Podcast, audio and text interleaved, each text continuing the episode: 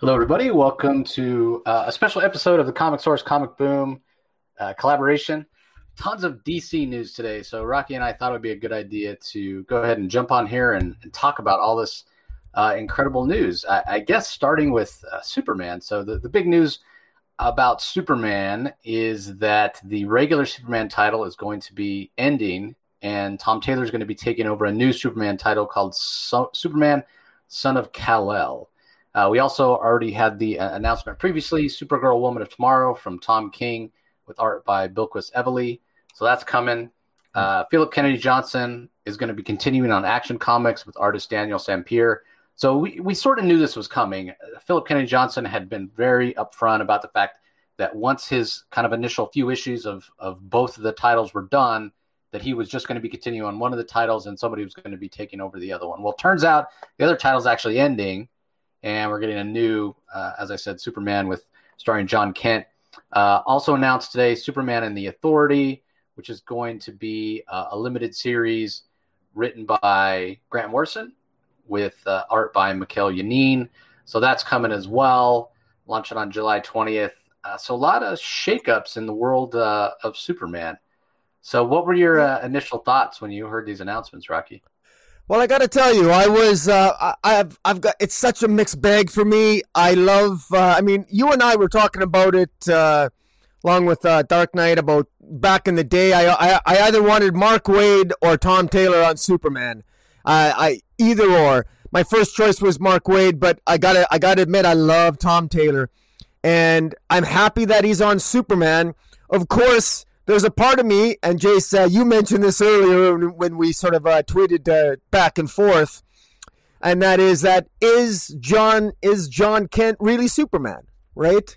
And uh, it's it's it's sort of like well, look, when if I'm going to give Dick Grayson a chance, and I collected Batman when Dick Grayson was Batman, shouldn't I give Jon Kent a chance? Uh, because look, uh, I'm getting one out of two here. I want I want the adventures of Clark Kent, Kal-El as Superman, and I want Tom Taylor to write it. That's fantastic. If I got to settle for Tom Taylor writing Jon Kent instead of Clark Kent, I suppose I can live with that. I will. Uh, I'll be. I'll probably be a little bit more cynical the more we talk about it and uh, you share your thoughts. But I'm going to choose to be optimistic only because Tom Taylor has rarely disappointed me. He's always impressed me he's just between DCeased, between injustice, between Nightwing. He's a master at creating character moments that are emotional and ha- have emotional gravitas and and quite frankly i've got some concerns about maybe whether the artist john timms uh, can illustrate those uh, character moments but i'm more than willing to give tom taylor uh, all the benefit of the doubt here but i gotta admit you know, and we'll talk about Future State, uh, Future State, Superman of Metropolis, Jon Kent. It, it's not a character that I've that first impressions were terrible, quite frankly. And I don't know, man. What what do you think? Any any reason to be optimistic here, or what? Well, yeah. I mean, the only reason I'm optimistic about this at all is because, as you said, Tom Tom Taylor is, has earned our trust. Um, I I kind of felt like you felt about the Future State title. It wasn't good. And that's putting it lightly, both in terms of narrative and art wise with John Timms. Uh, I've seen John Timms do decent artwork before, though, so I'm less concerned about that. I, I, feel like that has more to do with kind of the mess that Future State was and the everything but the kitchen sink approach that Sean Lewis kind of threw in there visually for Timms to represent certainly Timms' art when he was doing Harley Quinn. It was also a bit busy, but again, that suited the narrative. Uh, I'm going to give him the benefit of the doubt and and think that whatever Tom Taylor's narrative is, it's going to be much simpler and cleaner than a Harley Quinn book or a Superman of Metropolis. And Timms' art could possibly uh, reflect that. So, as far as that goes, I'm, I'm completely keeping an open mind on Timms and, and what the book will look like. And I'm just going to judge it on its own merits. Uh, as far as Tom Taylor writing a Superman book, I, I agree with you wholeheartedly. I see everybody congratulating him on Twitter saying, hey, we know Superman's your favorite character. Congratulations. We know this is a dream gig for you. You're writing Superman. And I just want to yell out, no, he's not.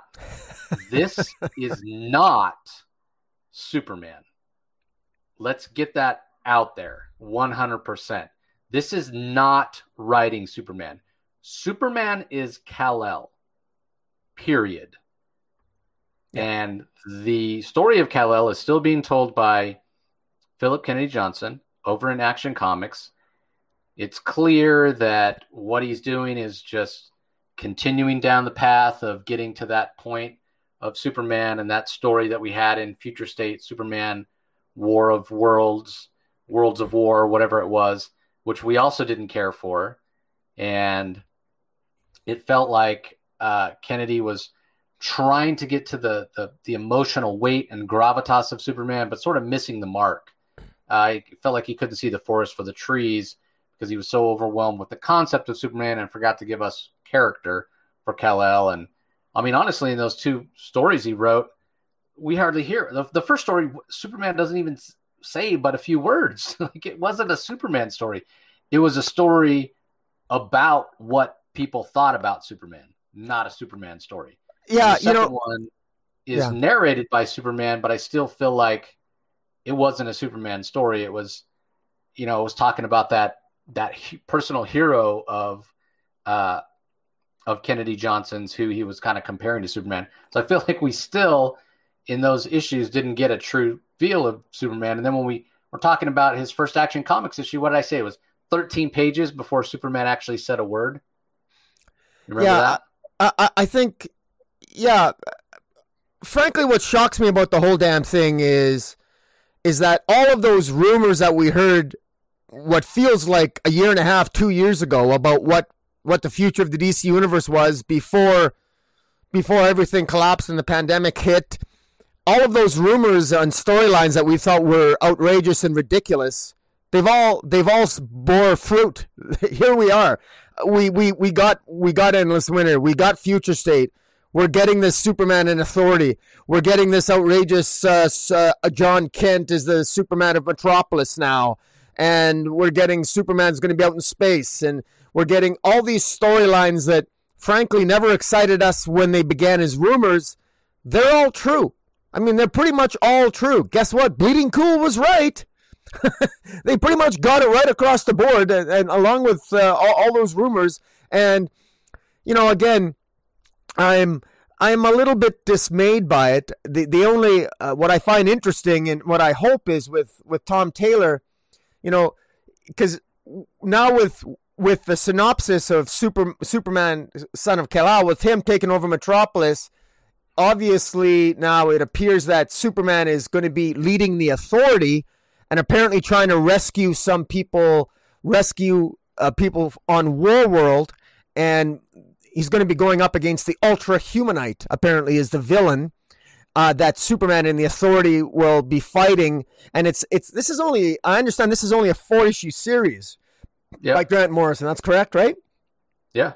And to me, that's you know it's interesting because uh, Grant Morrison has an interesting history with the Authority. Back in the day, he only wrote two issues of it, and then it, it basically collapsed under him, and he got frustrated with it, and he never did continue with it. But I think that Grant Morrison is a wild card, but I actually am really looking forward to this.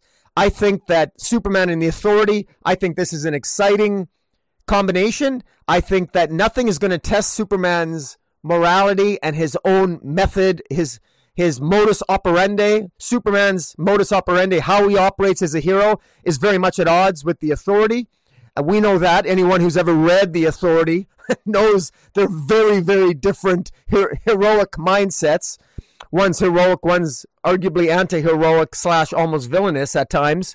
And it's going to be a very interesting test for Superman. That's why I really like the idea of Superman and the Authority. I regret, frankly, that it's only four issues long. If ever there was a longer series for Superman, uh, in my view, I would like to have seen this uh, a little bit longer. I'm curious, uh, Jace, your view. Uh, we know that we know that Jon Kent's going to be taking over for Superman on Earth. What do you think of, of, of Grant Morrison taking on Superman and the Authority? You know, it, it all comes down to the what I how I feel about all this stuff. Who who who asked for this? And I get it. like you know, so many times we hear from publishers and uh, editors in, uh, in chief and whatnot about well, you got to get you give the people what they don't realize they want. You know what they you give them what they need, not necessarily what they want. Nobody asked. No fans were clamoring for Jon Kent to be aged up. Nobody's clamoring for Jon Kent to replace his father. I, I didn't hear anybody clamoring for a Superman and the Authority title. I, I'm not a Morrison fan, as you know. Four issues, yeah, it's going to be a convoluted mess that likely just leaves a bunch of storylines dangling. To be honest with you, I was very, very um, unimpressed with Morrison when he relaunched Action Comics with the New Fifty Two. I don't expect his characterization of, of Superman to change.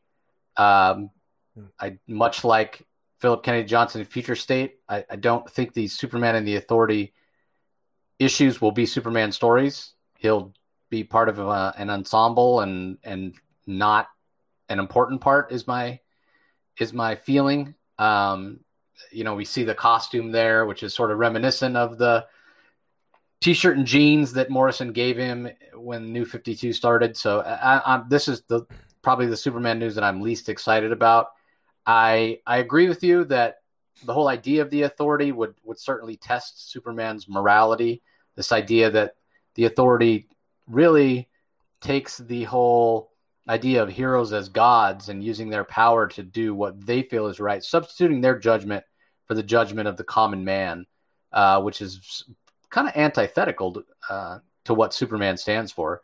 So in, in, concept, it's interesting, but I have a feeling in ex- execution, it's it's not going to be something that I'm going to enjoy. But I could be wrong. Um, I mean, in Mikel Janín art, I'm I'm picking it up. You know, the fact that it's Superman, I'm picking it up. Um, but the fact that it's Grant Morrison, you know, like I, if this was an artist that I really, whose style I really didn't enjoy, like if this was, um, let's say it was John Romita Jr. working with, uh, working with Grant Morrison on this, yeah. Even though it was Superman, man, I would struggle to pay money for that. I, I, I, probably wouldn't, to be honest with you. I probably would would read my preview copies and, and call it a day. But the fact that it's Mikel Janín art, I'm gonna I'm gonna give it a read.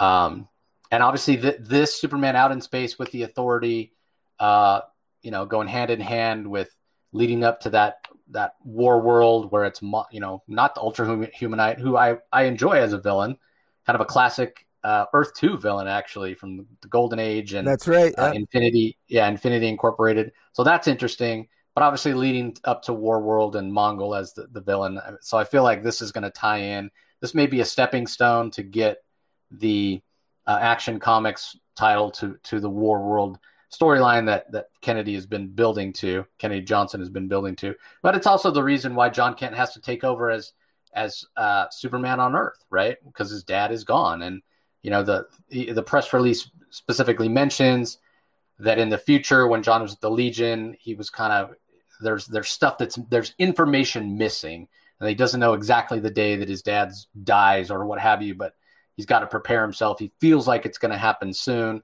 and I get all that kind of stuff and that sort of character building. I do trust Tom Taylor to get us there. Again, asking the question, who who wanted who thought it was time for john Kent to replace his father? As Superman. I would argue that nobody feels yeah. that way. And you yourself mentioned Dick Grayson as, uh, you know, taking the cowl at some point. And even that was con- somewhat controversial. It was a whole battle for the cowl, who should take over. Obviously, it's a different situation here. There's not too many people who can take over for Superman as Superman, other than his son, because nobody's that powerful. Um, but the, there's one huge, huge difference. Obviously, Dick Grayson ends up taking over as Batman when Batman is believed dead, but has actually been traveling through time because of the Omega beams of Darkseid. At that at that point, Dick Grayson had been around for what 50, 60 years. Well established character, clearly a hero. We know who he is. He's had his own series as Nightwing. Lots of build up multiple yep. times. Yeah, we know who he is. I would make the argument that we still don't know who Jon Kent is. Some, some writers want to explore this trauma of him being trapped in a volcano traveling through time, aged up, born in one universe, raised in secret in another, now a hero in a third, and all that kind of stuff. We don't know who he and maybe that's what this is. Maybe this is what we need uh, in order to understand who Jon Kent is. But uh, my argument would be I'd rather have a Jon Kent series while his father is here on Earth mentoring him. You know, much similar to call it Superboy if you want, yeah. call it whatever. I mean, we had a a Kon-El Superboy series for a long time. That I think with him sort of going through the trials and tribulations of being a hero, making mistakes, learning from his father, that I would be more interested in seeing rather than saying, "Hey, look, he's headlining the Superman book uh, with everything that comes with that, with all the expectations heaped upon the shoulders, well, when he is still a relatively new character well, who hasn't really been established, especially a character at this age.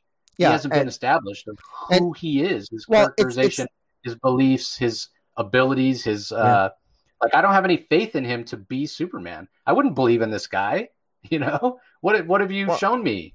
Well, it, that's it's exactly right. We we know nothing about him and we're and this is going to be like a crash course in getting to know Jon Kent. And and I love Tom Taylor, but I I got to tell you, if Tom Taylor pulls this off, he's really going to impress the hell out of me because I mean, it's it's actually more more difficult. And you know, I told you I was going to get more cynical as we progressed here, and I'm going to be very cynical right now.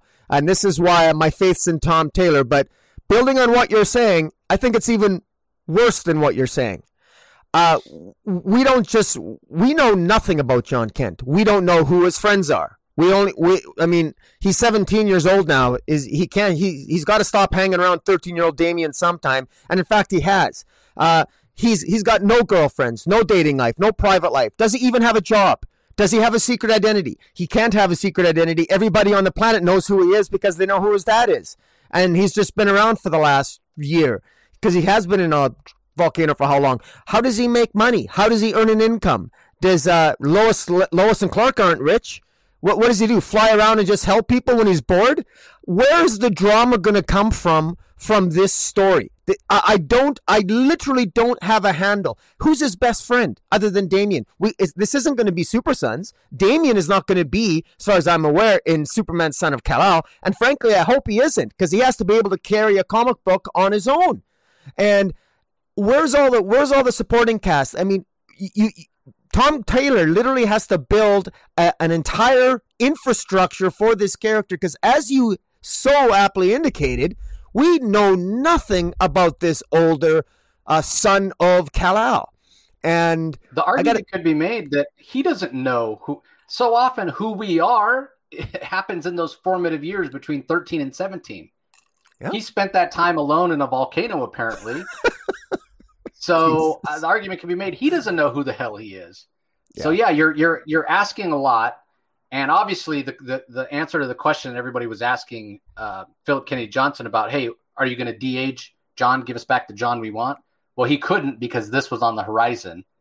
So what? Eventually, this is going to end, right? Superman's going to come back. We know Kal El eventually is going to take back, take over. It's a billion dollar IP. They're not going to sw- swap it out from underneath us. Um, so then what? Ha- then can we get? The, can we go back to having the real Jon Kent? Will it? Will it depend on how the series is received? There's a lot of questions to be answered here, and uh, again, I go back to that fundamental question of who in the hell was asking for this? Because I sure don't. This is not something I want. Um, I'm I'm hoping for the best because it is Tom Taylor, but oh my God, we're piling a lot on poor Tom's shoulders to be able to pull this off. This is going to be a Herculean task if he's able to uh, to pull this off. So I guess we'll I guess we'll see. I, I, I don't know. I have my I have my reservations, but I'm obviously hoping for the best. Um, I'm certainly glad that that Philip Kennedy Johnson is going to be down to only one book. Uh, I, and not yeah. I'm not interested in that war worlds. Even if I liked it, even the worlds of war, whatever. Even if I thought Kenny Johnson was doing a good job, it feels so derivative of the exile storyline, which in my mind is one of the classic Superman stories of all time. When he exiles, he self exiles himself from Earth because of this. He he kills the villains of uh, an alternate reality or, or a different dimension with kryptonite, and it it yeah it weighs on him. The guilt of that weighs on him, and he, he develops this gangbuster persona, and he's out there being much more violent than he should. And he's, oh, I, I, I can't have this much power and be mentally unstable. He fly, he leaves Earth. it's one of the great stories of all time, written by Roger Stern. And it went through all the different Superman books. And it just feels like Kennedy Johnson loves that story too, and is trying to to replicate it in a way. And Superman ends up, it's the same thing. He ends up on this war world where there's gladiatorial battles and all that. So I feel like we've been there, we've done that. Give me something else. Kenny Johnson's not able to do that, then at least he's only on one Superman book. Um, but really, there is only one. I mean, obviously, Superman and the Authorities, you could call that a Superman book as well. Because when I say Superman book, I mean a Kal El book. Um, and Superman and the Authority obviously being a miniseries. So um, I don't know. So we're, we're going to have one Superman book, which will be Action Comics, and one Jon Kent book. I'm, I, I gotta, I, I have to get in the habit of calling the Superman title, which is actually Superman, Son of Kal El, the Jon Kent book. That's because in my mind, it's not a, it's not a Superman book. So, yeah. Uh, but no, I, I no doubt that Kal El will eventually return to the pages of a Superman title, eponymous title, um, and I imagine they'll start it over with the new number one. They won't pick up with whatever it would be, number thirty-one or whatnot. So, well, okay, well that's Superman. Is uh, what's what's next on the agenda? What what news do you want to cover next? Uh yeah, we didn't really talk much about the Supergirl stuff, but I guess there's not really much to say. I mean, it's Tom King and Bilquis Evely doing a Supergirl book, and she she's off fighting in space too, so she's not even going to be there to help out uh, Jon Kent. I wonder if that's purposeful. Is all I'll I'll mention about that. But Tom King and Bilquis Evely and all, all the stuff that we've seen looks like it'll certainly be a great great story. Supergirl uh, yeah. tomorrow. Tom King uh, mentioned he mentioned it. He said it. Look, his Supergirl, uh, Woman of Tomorrow. He said if you liked his uh, Walmart Superman uh, Superman story, yeah, you'll like this one. Yeah, yeah, and and I actually didn't mind that to be honest. And Bilquis Evely is is an artist that I, I love her work on on on Sandman, and uh, in the I believe she did some of the Dreaming. She's a she's I really like her art, and I'm actually looking forward to this artistically that's uh, uh, it's eight issues long, and so artistically, I'm looking forward to Supergirl. Something about Tom King, his writing is sometimes hit and miss, but man, DC always gives him fabulous artists, and so I am actually looking forward to see what he has to say about Supergirl. Uh, I will confess that the plot line and the synopsis seem somewhat tropey and derivative, but yeah. Tom King, admittedly, he does ha- have propensity to surprise me pleasantly from time to time, like he has with Rorschach. So, or Rorschach, as we've been enjoying. So, my fingers are crossed on that. Yeah, I mean, Bilquis Evely right. Her work on the Sandman universe stuff has been fantastic, and that's why when she was first announced as Supergirl, I was like, God, I, I, I don't know if that works. You know, her stuff works when it's more magical or ethereal. Um, and it does have the somewhat of a feminine quality to it, so you can see why they put her on Supergirl. But then it's going to be out in space, so maybe she's going to be drawing aliens and stuff. And I, you know, she's pretty talented, so I, I could see it. Then they started releasing some preview pages, and it looks pretty damn good. So that was kind of my one hesitation uh, about it, but that's sort of been removed with the art that I've seen. Uh, well, an- another thing that was announced today, and I did get a, a press release for this as well as the Superman, uh, and I didn't for the the third thing we're going to talk about, which is kind of kind of interesting. But but anyway, it's it's a Shazam limited series, a four issue limited series. It's from Tim Sheridan, uh, the writer of uh, Teen Titans Academy. We've got Clayton Henry on uh, the line work and Marcelo Maiolo, who is a colorist whose work I really enjoy. Uh, he's handling the the color work. So um, it's Billy Batson. Apparently, his powers are out of control. We know that uh, that he's at the the Teen Titans Academy right now. He's trying to learn. So I'm not sure 100% why they're giving him his own title. Is this once again a way to sow some seeds or continue uh, toward some of the storyline that we saw in Future State, where uh, Billy Batson sacrificed himself uh, and and made a, a, really bad deal with Neron, and Neron himself possessed the body of Captain Marvel while Billy Batson was stuck in some version of hell. Uh, I don't know but I, am I am glad we're getting the Shazam book, and you, you gotta help but wonder if it's DC doesn't realize, hey, we got to keep a, a, Shazam and or Black Adam book on the stands. There's movies coming up; they're in development, so I don't know. Tim Sheridan hasn't been that impressive to me yet with the future state work he's done or the first issue of, of Teen Titans Academy. So I, I guess we'll see. Uh, yeah. Maybe with a, um, a smaller cast, you know, it's only Shazam, it'll be better. Um, I will say that a couple of the variants that I've seen, there's uh, a main cover by Gary Frank, and then there's a one in twenty five Steve Lieber cover. They're both absolutely amazing. And uh, Clayton Henry is an artist whose art I do enjoy, but I mean, if I had a choice, I mean, Gary Frank is my my all time Shazam artist. Yeah. when he did those the, the backup Shazam run in, in Geoff Johns Justice League, that was it. I I don't ever need anybody to draw Shazam except for for Gary Frank, but uh, yeah, I, I mean, I'm interested enough in this. I'll, I'll certainly give it a try.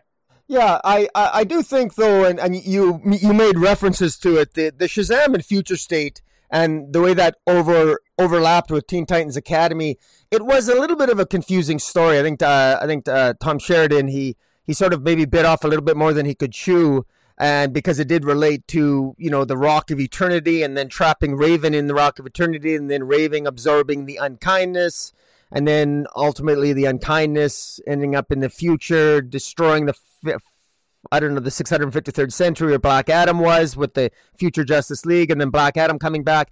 I mean, that's a quick Cole's Notes version, and I don't know why that's I don't know why that's confusing, Rocky. Well, yeah, exactly. yeah, well, the fact that I actually said that as quickly as I did, I'm, I almost impressed myself, and I've been drinking. So I don't know if that's just alcoholic memory on my part or what. I I got to drink and read comics at the same time more often, apparently.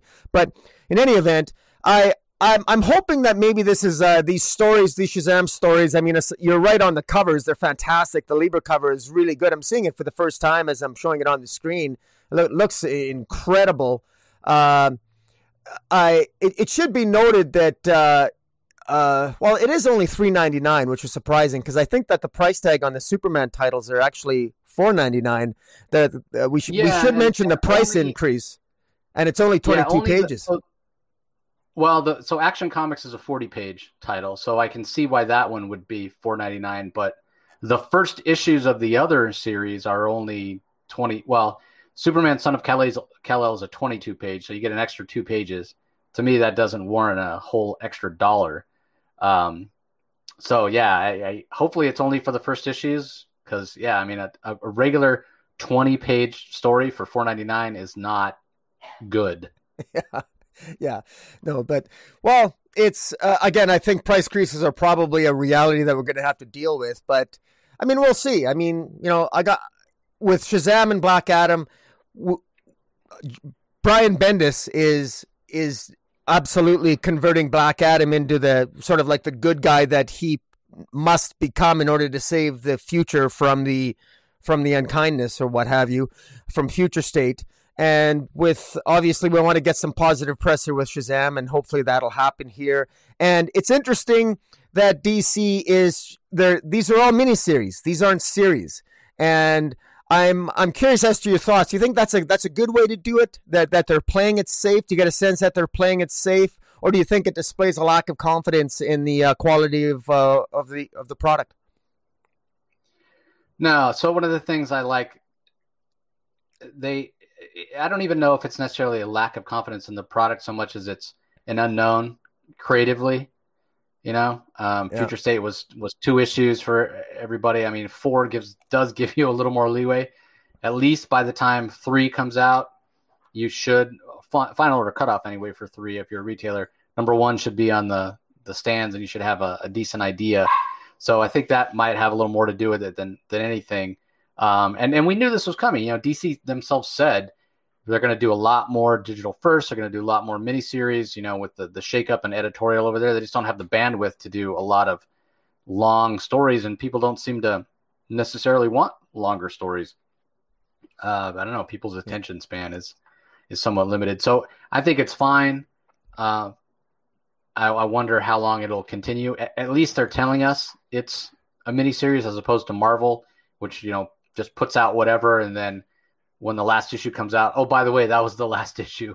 You know, uh, they're kind of stealth miniseries that aren't even uh, announced as such. So at least they're telling us, and I think that will help sales. I mean, there could be people that could be on the fence about this Shazam series or the Superman and Authority, and then tell themselves, well, you know what? It's only four issues. Let me go ahead and uh, I'll go ahead and pick it up for the first couple. You know, because if I like it, there's all, I'm only committed for you know a couple more issues, and then it's done.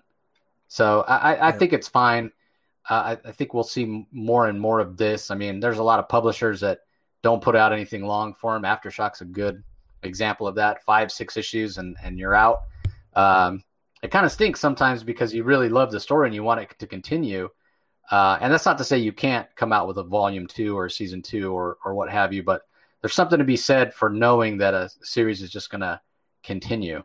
Um, like the Joker is a great example, right? Like how long is do they plan on running that? We have we have no idea. And I don't remember hearing. Actually, maybe I will call DC out. I don't remember hearing that uh, Ram V Swamp Thing was only going to be ten issues until the second issue came out.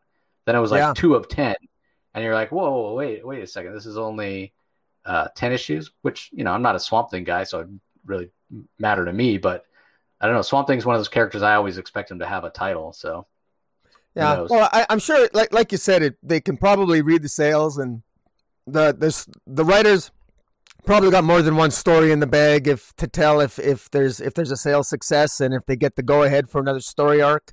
Hopefully that'll that'll that'll be the case. So we'll see if Swamp Thing gets extended. So far, I'm liking it. And Joker, I, I thought Joker was only going to be 12 issues, but maybe.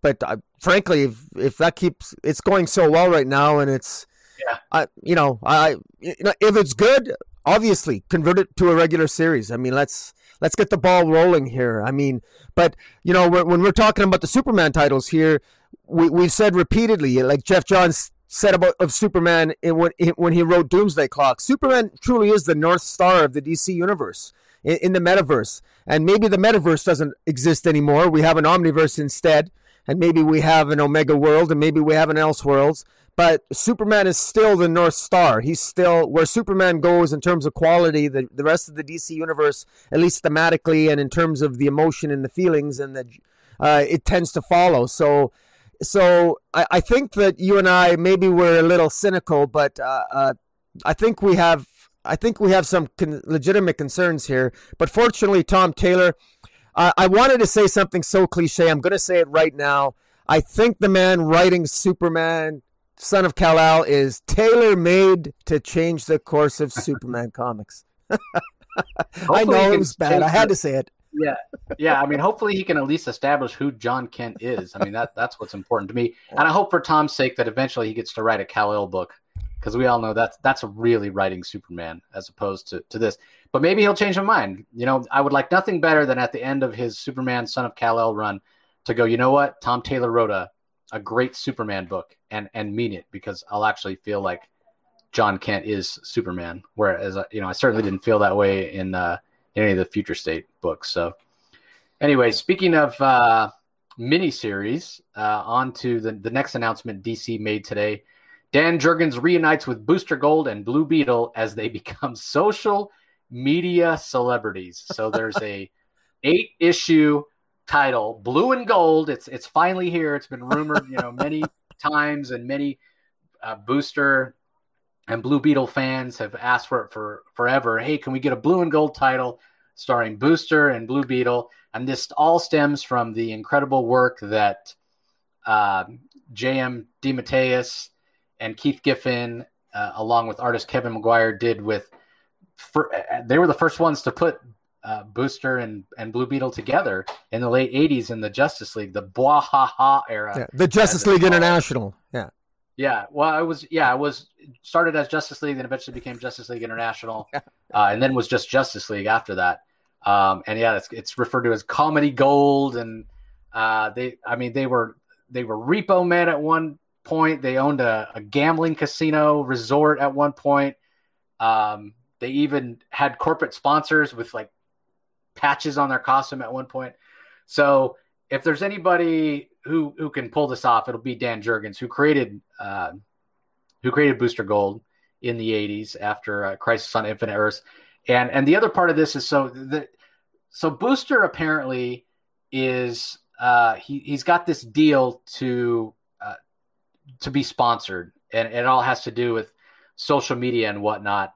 And he reaches out to Ted Kord because Ted Kord knows technology and computers and whatnot. And he's like, okay, help help me out, um, because I need I need better social. I need a better social media presence and whatnot. And so, um, I, I mean, it's when you think about it, the whole idea of social media would be exactly what Booster would be into the whole self promotion and you know he would be checking constantly how many followers do I have you know he he would be on Instagram he would be on Twitter he would be on all those things and I mean it's absolutely perfect like when you think about social media it's almost like if if Booster Gold could think of a way to to pr- self promote more the idea he would come up with would be social media like this is perfect right uh, obviously it wasn't around when uh, Dan Jurgens created him in the 80s. So this is a, a story that's you sort of feel like is a long time coming. And being that it's, uh, you know, th- these guys teaming up, Booster Gold and Blue Beetle teaming up is, is something fans have wanted for a really, really long time. Blue and gold. So yeah, well, I, I can't wait. It's going to be a whole heck of a lot of fun. One of the things I did think though, when I saw it, and I should also mention Ryan Sook is going to be drawing it. His art is incredible. But when I first saw the announcement, I just saw um, DC Comics announces Blue and Gold, and the first thing I thought was uh, how you and I had just talked about um, the Gold Beetle showing up in Flash, and how we were. Uh, I, I, think when I put put out the tweet about us talking about the issue, I mentioned that we wouldn't be surprised to see Gold Beetle in her own series very very soon. That's right. Um, and so when I first I saw DC announces Blue and Gold, I was like, wait, already? Already they're putting Gold Beetle in her own uh, her own book, but no, this is actually the long-awaited Booster Gold, Blue Beetle, Blue and Gold title. But I would really not mind at all if Gold Beetle shows up here because she'd be kind of like the third uh, stooge, you know? Yeah. She'd be the, the third uh, part of the team. I could see her fitting in with these two goofy guys. And I, I, think the last time we've seen these guys together, correct me if I'm wrong, wrong, Rocky, was in Heroes in Crisis, and that was a yeah. much different story in tone. So Very different tone. yes, it was. yeah, yeah. So we're getting back to the more light-hearted roots of uh, of Booster Gold and Blue Beetle here, and I think that's a good thing. Yeah, I, I, I wholeheartedly agree with you. I actually think that um, I got a little bit of a my own particular bias in regard to Booster Gold stories. I actually always preferred when he did less of the time traveling. I I actually like really? more of the lightheartedness. Now I know he's from the future, but I, I actually think that um, uh, I, I I always liked it like in the classic days of, of the of Justice League, the, the the Giffen era of the Justice League and Maguire, that that humor between Booster Gold and uh, Black Canary and uh, uh, Guy Gardner and, and Blue Beetle and uh, and Fire and, and, and, Ice and all that jazz. And, and even the classic Maxwell Lord before he became a mind manipulating psychopath. Uh, those are just that the humor of that era is something that I remember very fondly and I think that we kind of need that and it, the way I'm reading the synopsis here of Blue and Gold, it, it seems to be a little bit more. It frankly seems a little bit sort of classic and somewhat tropey, to be very blunt. I mean, manipulating the media for narcissistic purposes. That that's classic. That's absolutely classic. Booster Gold and Blue Beetle always along for the ride, and always supporting his buddy with his billions of dollars. And there's you know, Dan Jurgens has written so many Booster Gold. A part of me thinks that maybe this is definitely going back to the going back to the original creator and saying, "Yeah, go ahead and write this." There is a part of me that wonders if maybe we haven't gotten that maybe Dan Jurgens is is not the right person for this. To be very blunt, I know it might be sacrilege for me to say that, but he's written so many Booster Golds. I don't I don't really know that just because he created them. I this is only eight issues long. I don't know what's going to be established here. I, I really hope that he does something demonstrably different. It doesn't seem that way to me. And maybe, I don't know, I, I guess you, can disagree with me, and, and that would be fine. I just, I, I would like to see some. Dan Jurgens is not funny. He doesn't. He's not good at humor. I, he's never been particularly good at humor, to be honest with you. And he's sort of like, um, I guess I feel just like DC put Stephanie Phillips on Harley Quinn, and Harley Quinn needed that breath of fresh air that Stephanie Phillips brings to Harley Quinn, I actually would have liked to have seen a different writer on Blue and Gold. Quite to be quite blunt about it. Um, now maybe I'll be uh, I, but Hey, I'm open to be pleasantly surprised, and uh, I, you know, Dan Jurgens is a classic writer from my youth, but he's, uh, I, I'm, I'm not really expecting much. The art's fantastic, but you know, Dan Jurgens surprised me, proved me wrong. But Dan, I think, I think that you're just going to give us the same old, same old. yeah, I mean, I have, I've had that conversation with Dan before about specifically about Booster Gold and how he'd written, you know, ninety percent of of Booster's issues. You know, when you take out the Justice League stuff and you're just talking about, you know, a, a, a Booster Gold uh, series, and you know, we talked about that and about how more than any other character Dan's ever written, he he feels uh, a kinship, kind of an uh, like a father son relationship with with Booster, and it's hard for him to see other people. And now this was years. This was a conversation that Dan and I had like five years ago mm-hmm. or so. So you know, it's it's been a while, and and other people have told other stories with Booster now. Certainly Tom King. Um, but I get what you're saying. I mean, typically when you think about comic writers who inject humor into their stories, you don't necessarily mm-hmm. think of uh, Dan Jurgens. But that very first Booster series, that 25 issue, it it did have humor in it, but it was it was it wasn't laugh out loud funny. It was uh, almost a satirical take on Booster coming back in the 80s, you know, the the Reagan era and uh, greed is good and and that sort of thing. So it was yeah. Uh, it was a little bit of a different type of of take on it. So I get I get your point of you know if you if you were talking about classic era of uh, DeMatteis Giffen Justice League, you're talking about you know one punch Batman, you know one punch knocking out like those are laugh out loud moments That's from right. Giffen and DeMatteis and and you know wonderfully illustrated by by uh, Kevin Maguire. So, yeah, I mean, if you're expecting that level of humor here, and I think a lot of people will, can Dan Jurgens deliver that? And the answer is I I don't know. I, I don't know if he can. Fingers crossed. Uh, yeah, but I, you know, I, Dan Jurgens is a a, a, character, a creator who I respect very much, and I enjoy his work. So, um, well, he's earned know, just like Tom Taylor. Dan Jurgens has earned the benefit of of my doubt. Uh, but I just wanted to express my doubt because I expressed it for Tom Taylor, and I love Tom yeah. Taylor, and I, I love Dan Jurgens yeah. too. But I, like I say, like you know, all of this, we're I'm cautiously optimistic about all this stuff. You know. Yeah. Well, the other thing about this is, you know, ever since Future State was announced, and you know, we didn't see Jurgens' name on anything, and you know, just wondered like, what's what's Dan Jurgens doing? That's somebody. That's a creator who's, you know, I want to be sure I know what he's currently working on and that he he has work. Um, you know, you hear this whole idea of of creators aging out of the industry and they want fresh voices and this and that. Yeah, Dan, he's sort of on that. He's getting up there. You know, he's been around a long time since the early '80s. On on Warlord, he started as the artist. Mm. Um, and I just wonder, you know, is he one of those creators who's on the bubble who who I'm worried is you know not gonna you're not gonna see work from him, uh, at least not at the big two. Um, but hopefully he's got something in his back pocket. He could go. I think he has enough of a following. He could go over to Creator Owned and give us something that could, you know, maybe that's where we get our long form storytelling. So I guess we'll see. But I, yeah, I am. I, am not the world's biggest blue and gold fan in and of itself, but I've always been a, a big Booster Gold fan. So I'm definitely on board for this. And I, I obviously, like you said, Rocky, I hope it. I hope it's good. For me, it doesn't have to be laugh out loud funny to be good. Yeah it can be a good story. But again, I think a lot of people are going to expect it to be laugh out loud funny. So I hope, even if it's not really humorous and funny, that it's just good and that people don't call out Dan because it's not funny yeah. and, you know, say, oh, this isn't making me laugh. It's garbage. Well, yeah. no, I mean, if it's good, it's good. If he takes that, if he takes that avenue and tries to make it funny and it doesn't land, that's one thing. Um, but I, I want to go into it with an open mind and judge it for what it is.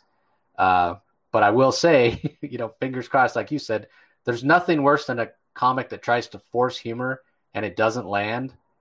Yeah, that, that that's painful to read. Yeah, well, I mean, at the end of the day, it's the good character moments. I mean, these are buddy buddies. There's there's nothing yep. better than a good buddy buddy comic, and Booster Gold and Blue Beetle are the classic buddy buddy guys, and Blue and Gold. I mean, the title the title writes itself. It's just, I mean, it cries out. It's a, it's almost surprising that we haven't had a title called Blue and Gold before, because this, you know, this is something that it, it's surprising we haven't gotten it already.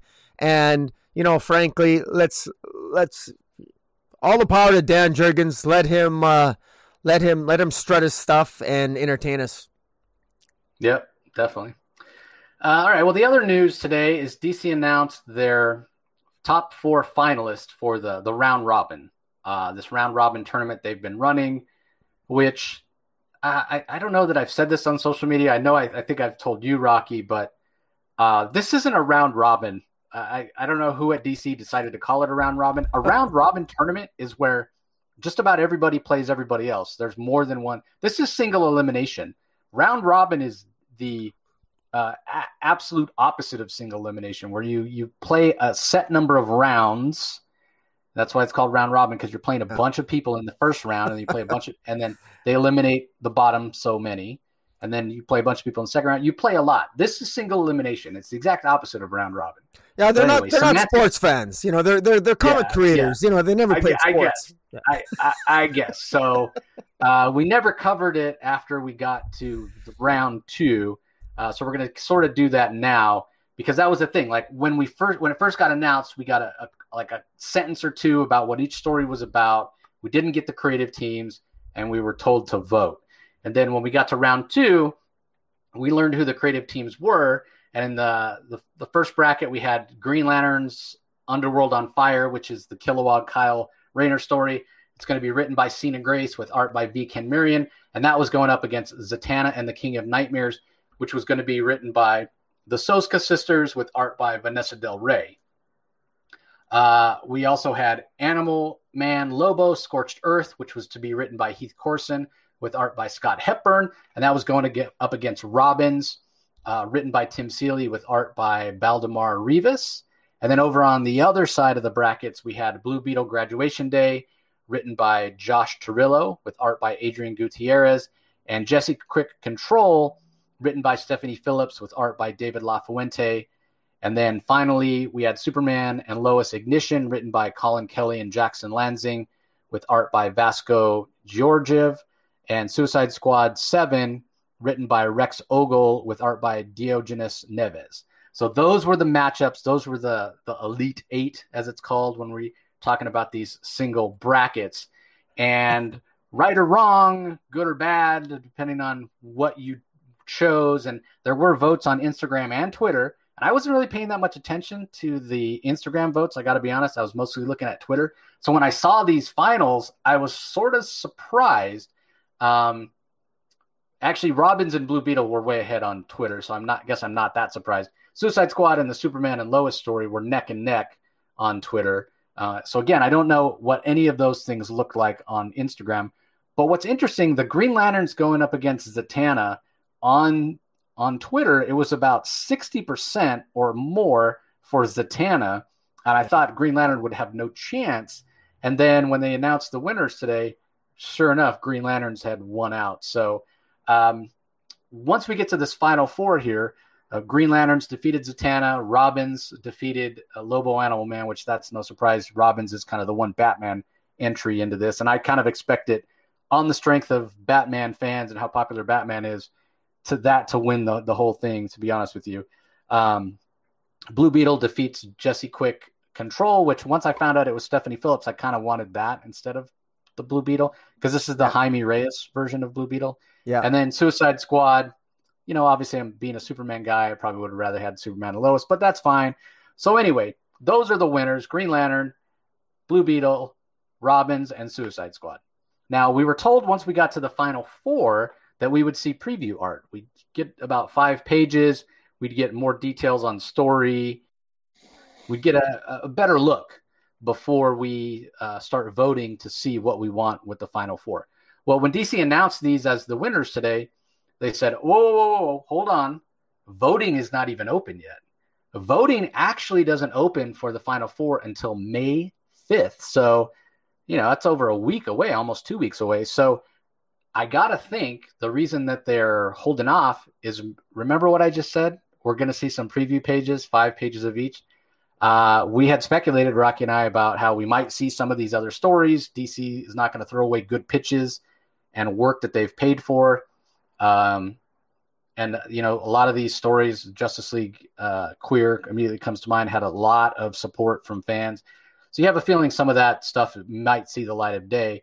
But either way, this is stuff that DC and DC creators have invested in. Even if they don't win and move on to another round, they may want to come back to it uh, but apparently that that investment didn't go so far as to actually drawing much other than probably the just the images that we saw in these few rounds. So I imagine being able to see five preview pages of each of these four stories, they probably aren't done. They probably aren't finished yet. They may not even have started or have only barely started. But seeing five pages in two weeks is definitely doable. You know, you figure about a page a day for a comic is about how long it takes to uh, get it, you know, drawn and colored and inked and uh, well, a lot of things now are drawn digitally, so it's digitally inked and you know colors added and letters and whatnot. So uh, a couple weeks is more than enough time to give us five preview pages of, of each of these stories. So I imagine that's what the delay is.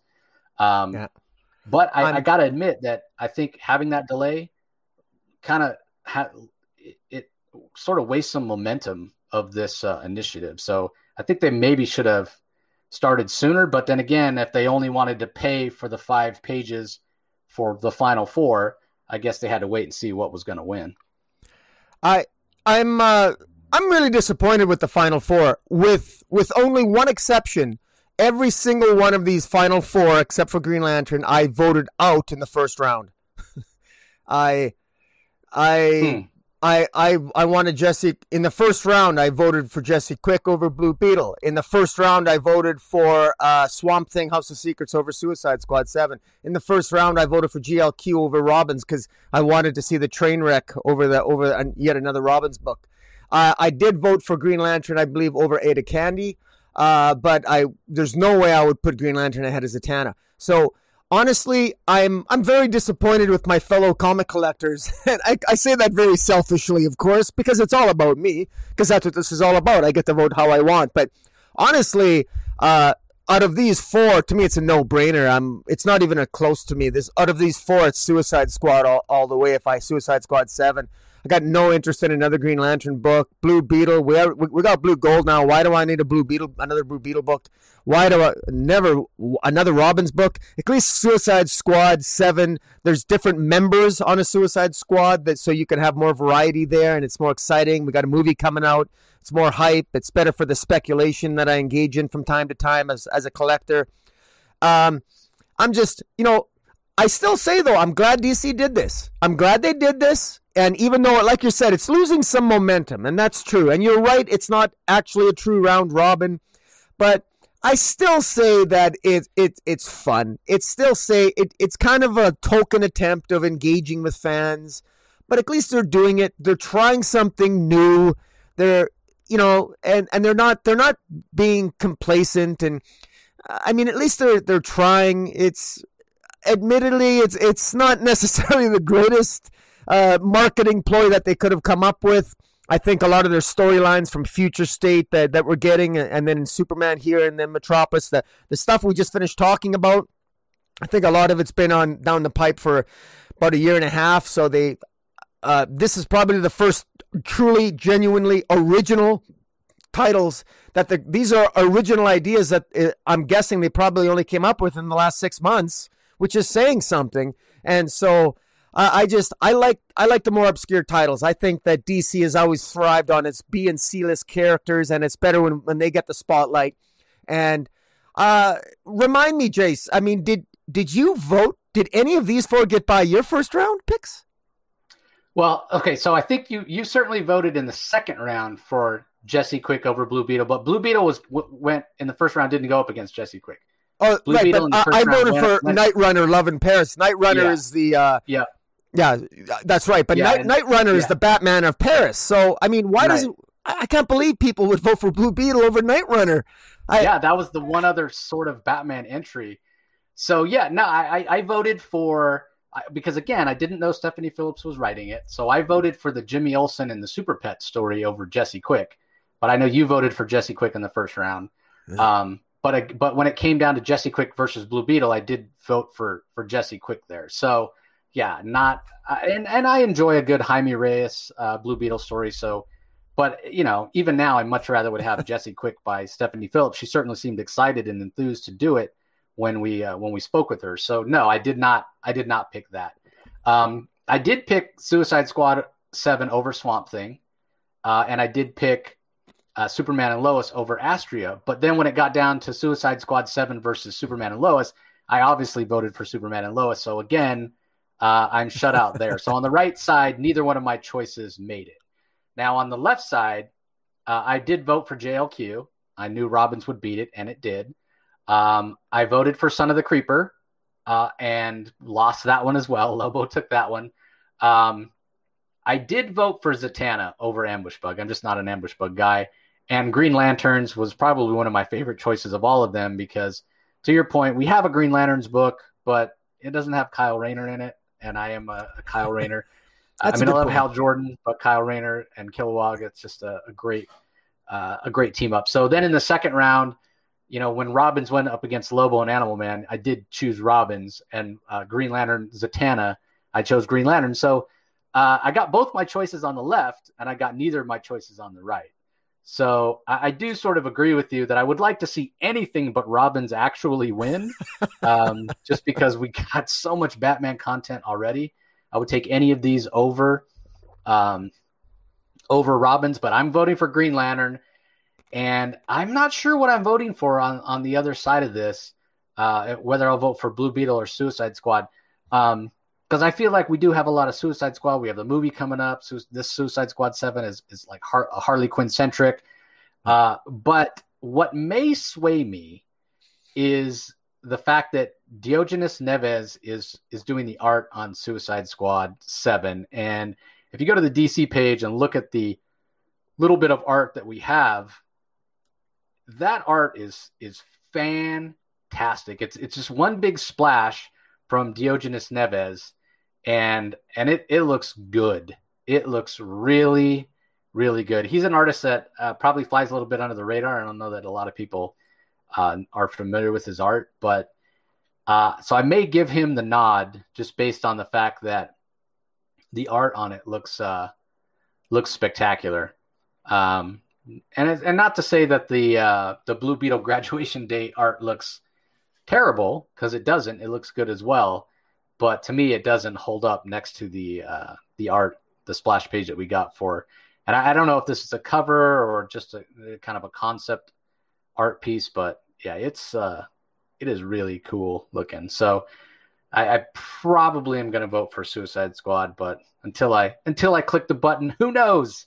Me fly by the seat of my pants and click the button blindfolded and uh, or with my eyes closed and, and just move my mouse around and who knows what I'll end up voting for. So but we got a while. We got a while to think about it because yeah, May fifth. Um, and I, I wish there was a world where they could have made five preview pages for all of these, or at least been working toward them. Um, so we didn't lose two weeks of, of time because, yeah, I, I think the momentum of it being lost will uh, interest wanes. You know, there's a lot of distractions out there, especially entertainment wise. Uh, but I do agree with what you said, Rocky. I'm glad DC did this. It is a lot of fun, and I guess ultimately we'll see how many of these see the light of day.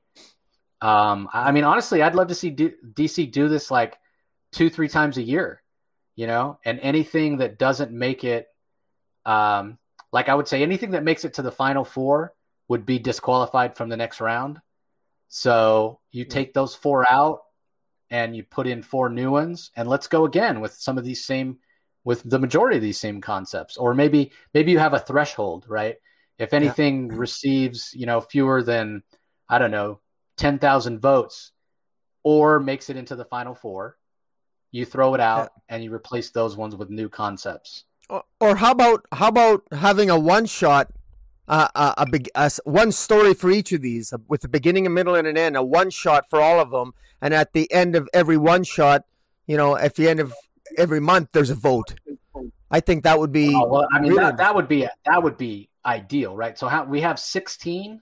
Uh, what if we got, you know, let's say I guess 16. If it was five, would be 50 that that'd be an 80 page giant right do an 80 page giant give us five pages of each of these stories you know and let us actually read five pages of each of these stories and then we vote on the one we want and the winner gets its own it, it doesn't even have to be a full miniseries you know it could just be the the continuation of the story it could be a one shot in and of itself with those first five pages and then give us, you know, the rest of the story or something yeah. along those lines. Yeah, I would be all for that uh, for sure. Being able to uh, read at least five pages. We've seen other publishers do something similar. Top Cow did something. Uh, they called it pilot season many many years ago, where they gave us the first issue of a bunch of different series, and then uh, based on sales, what sold the most was what got what continued with the second, third, and subsequent issues, and the rest of them just existed as one issue of a series that we never, you know, got the rest of them. So, yeah. Well, any other news? Did we cover it all? Uh, we covered all the DC stuff. I, I did want to. Uh, I, I, mentioned this to you, Rocky, right before we started. There was one other announcement today. It's pretty big from Image Comics. Kyle Higgins and Felipe Watanabe are launching a new series called Ordinary Gods this July at Image. Uh, so I would encourage everybody, if you follow Kyle on uh, Instagram or Twitter to go and, and check out the the uh, description of the series and and the the press release. There was uh, it was announced on Sci-Fi Wire. Uh, was an, an, exclusive scoop for Sci-Fi Wire, and it, it, talks about this idea of there being five elder gods: the Luminary, the Prodigy, the Brute, the Trickster, the Innovator, and they were the leaders of this war of immortals, and they got uh, defeated and they were trapped. They were sent to a planet made into a prison. That planet, of course, being Earth.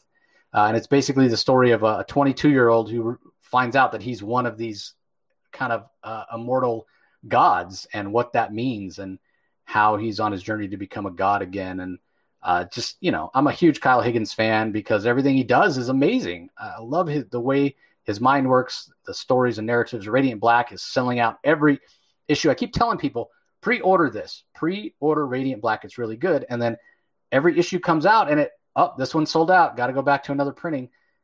If everybody that wants to read it were pre-ordering it, they wouldn't be selling out because they overprint. But because people still aren't listening, I'll just pick it up off the rack. I'll pick it up off the wall. They'll have a copy. I'm telling you, man, they won't always have a copy. If you want Radiant Black and you don't want to miss it, be sure that you are uh, are picking it up. But between Radiant Black, between his work on Power Rangers, uh, which is probably the only work of his I've never read because I'm not a big Power Ranger guy. But The Dead Hand, Hadrian's Wall, Cowl, uh, his work on Nightwing. Um, yeah, I'm just a big Kyle Higgins guy, and uh, I love his work. So when I when I saw the press release today, I was like, okay, I'm gonna have to pay attention. Uh, Ordinary Gods, and I don't know, we may have Kyle on to, to talk about it. We'll see. Uh, you yeah. know, we had him on to to promote Radiant Black because I was worried it was kind of his first creator owned. I wasn't sure if, you know, it would do well. Well, clearly I didn't need to to worry. Kyle's got a pretty good following and has been doing really well. So yeah, and we may and, have him on.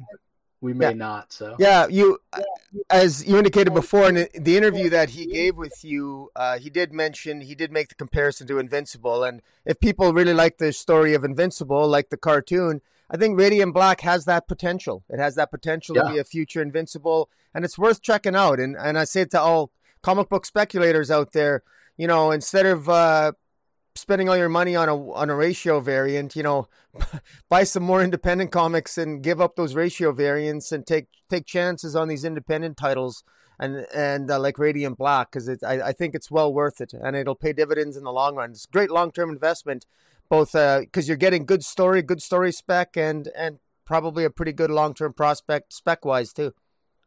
Yeah, I don't spec on much, uh, and I don't really do graded comics, but uh, I did pull the trigger on a, a Radiant Black. Uh, here, I'll, I have it right here. I'll show you. right on.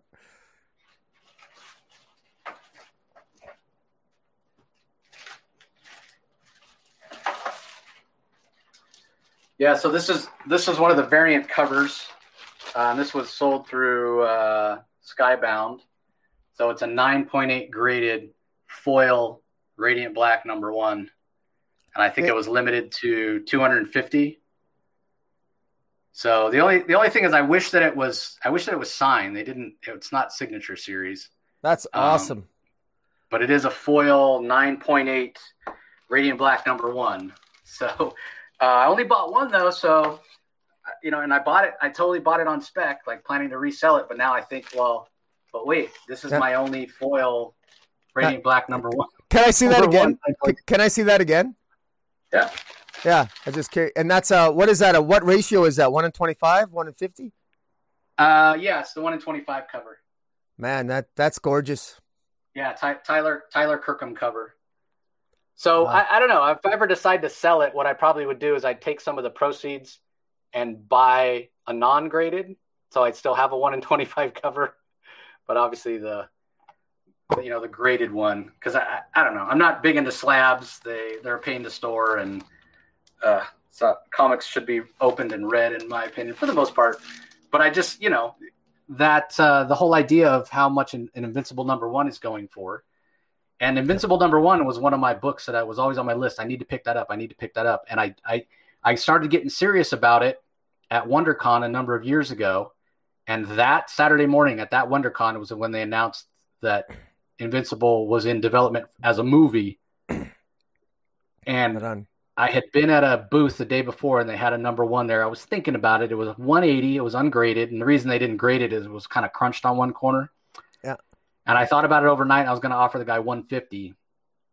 And then Kirkman made his announcement at WonderCon that morning. Hey, we're in development on the Invincible movie. I go back to the guy's booth. He's got the same same exact book, 300 bucks. I was like, you just doubled the price? No. Uh, no, bro. I'll Yeah. I'll hope that the movie doesn't happen and it dies. You know, the spec dies down, and eventually I can find one. And of course, it didn't. The spec didn't die down. It changed from being a movie to being an animated series, and now, I mean, a thousand bucks minimum for an Invincible number one. I never, I never got one. My own fault. I knew for years it was a book I needed to get my hands on. you know, people were comparing it back then to to Amazing Spider-Man. Obviously, it didn't have the longevity. Kirkman didn't keep writing it. It only went 144 issues, but it's certainly doing well on uh, on Amazon. So yeah, That's good. That's good. It's nice to see. Nice, nice, nice to see a. You know, I mean, we all got stories where of, of comics that we've lost out on. Uh, Yeah. it, it just shows, you know, it happens. It happens to the best of us. I got a couple of horror stories myself of uh, missing out on stuff like that. But uh, you know, Batman That- Fortnite. yeah, it's exactly. I, I missed out on Batman Fortnite. You know, all the all the talk that I do, I, I talk to talk, but I didn't walk to walk on Batman Fortnite. How could I have missed, screwed up on that? My my retailer's pretty upset with DC, and I think my retailer's probably slapping himself too. He should have been more on the ball. But uh, you know, Marvel had uh, Fortnite covers back in October, and they didn't sell very well. But it wasn't a story. You know, this is this is Yeah, uh, well, this- it didn't have a. It didn't. Those Marvel comics didn't have a code to give you something in the video game, and I Yeah. think that's what the gamers want. You know. Uh, Yeah. but speaking of Invincible, I guess I, sh- I I showed one slab. I might as well show the one other slab I own. I bought this. So I bought this at the same time. So this is a 9.8 Invincible number one, but with red foil. So Ah, yes. I figured this was, and obviously, th- so this went on sale before the show came out, and so I thought, well, you know, I, so I bought it at the same time as that one on a at a Skybound auction.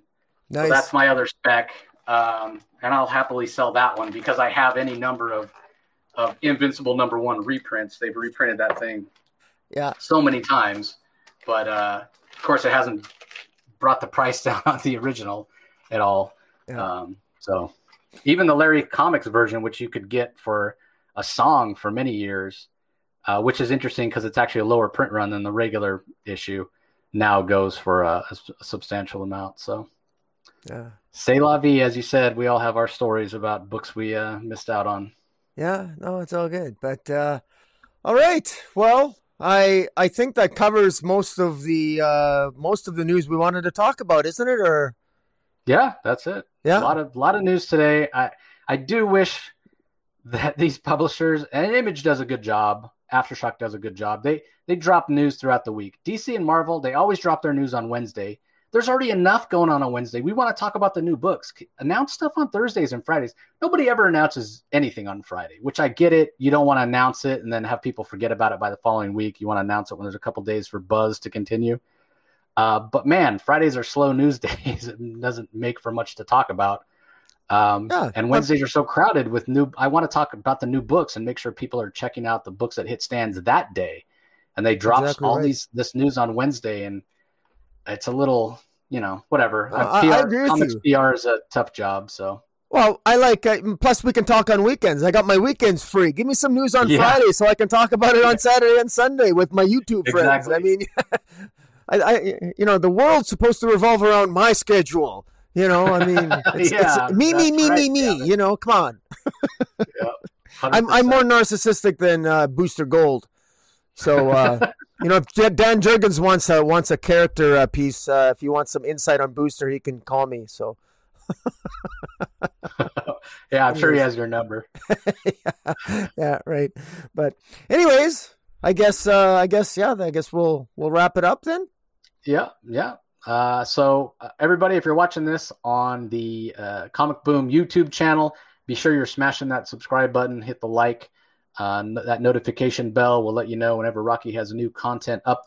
Uh, if you're listening to us uh, on any podcast platform, we really appreciate a, a, subscription or any comments you can leave on iTunes or Spotify or Google Play or whatever you listen to it on. Those comments always help us with our visibility. So we we do appreciate the support. Uh, a reminder that Rocky and I collaborate every week on the DC Spotlights, which also drops on both platforms uh, on Tuesday. Full spoilers, so be uh, be warned. Forewarned is forearmed. Uh, we do cover all, for the most part, all the DC books that come out each week, both on YouTube and uh, on the podcast. So uh, we appreciate the support as always, and we will talk to you next time. See you later. You can find the Comic Source podcast on Spotify, Apple Podcast, Stitcher, Google Play, or whichever podcasting app you prefer. Please tell all your friends about us, subscribe, and rate us. The ratings really help with our visibility and our ability to reach new listeners, especially five star reviews on Apple. Also, be sure to visit us at lrmonline.com to join the conversation, access the show notes, and discover all our other great pop culture content. If you want to email us, the email address is thecomicsourceblog at gmail.com or you can follow us on Twitter, twitter.com forward slash the comic source. Do a search for the comic source on Facebook and Instagram to follow us on those social platforms. All three spots are great places to find out when we release new episodes as well as follow all our convention coverage. So, once again, we want to thank everyone for listening, and we'll talk to you next time.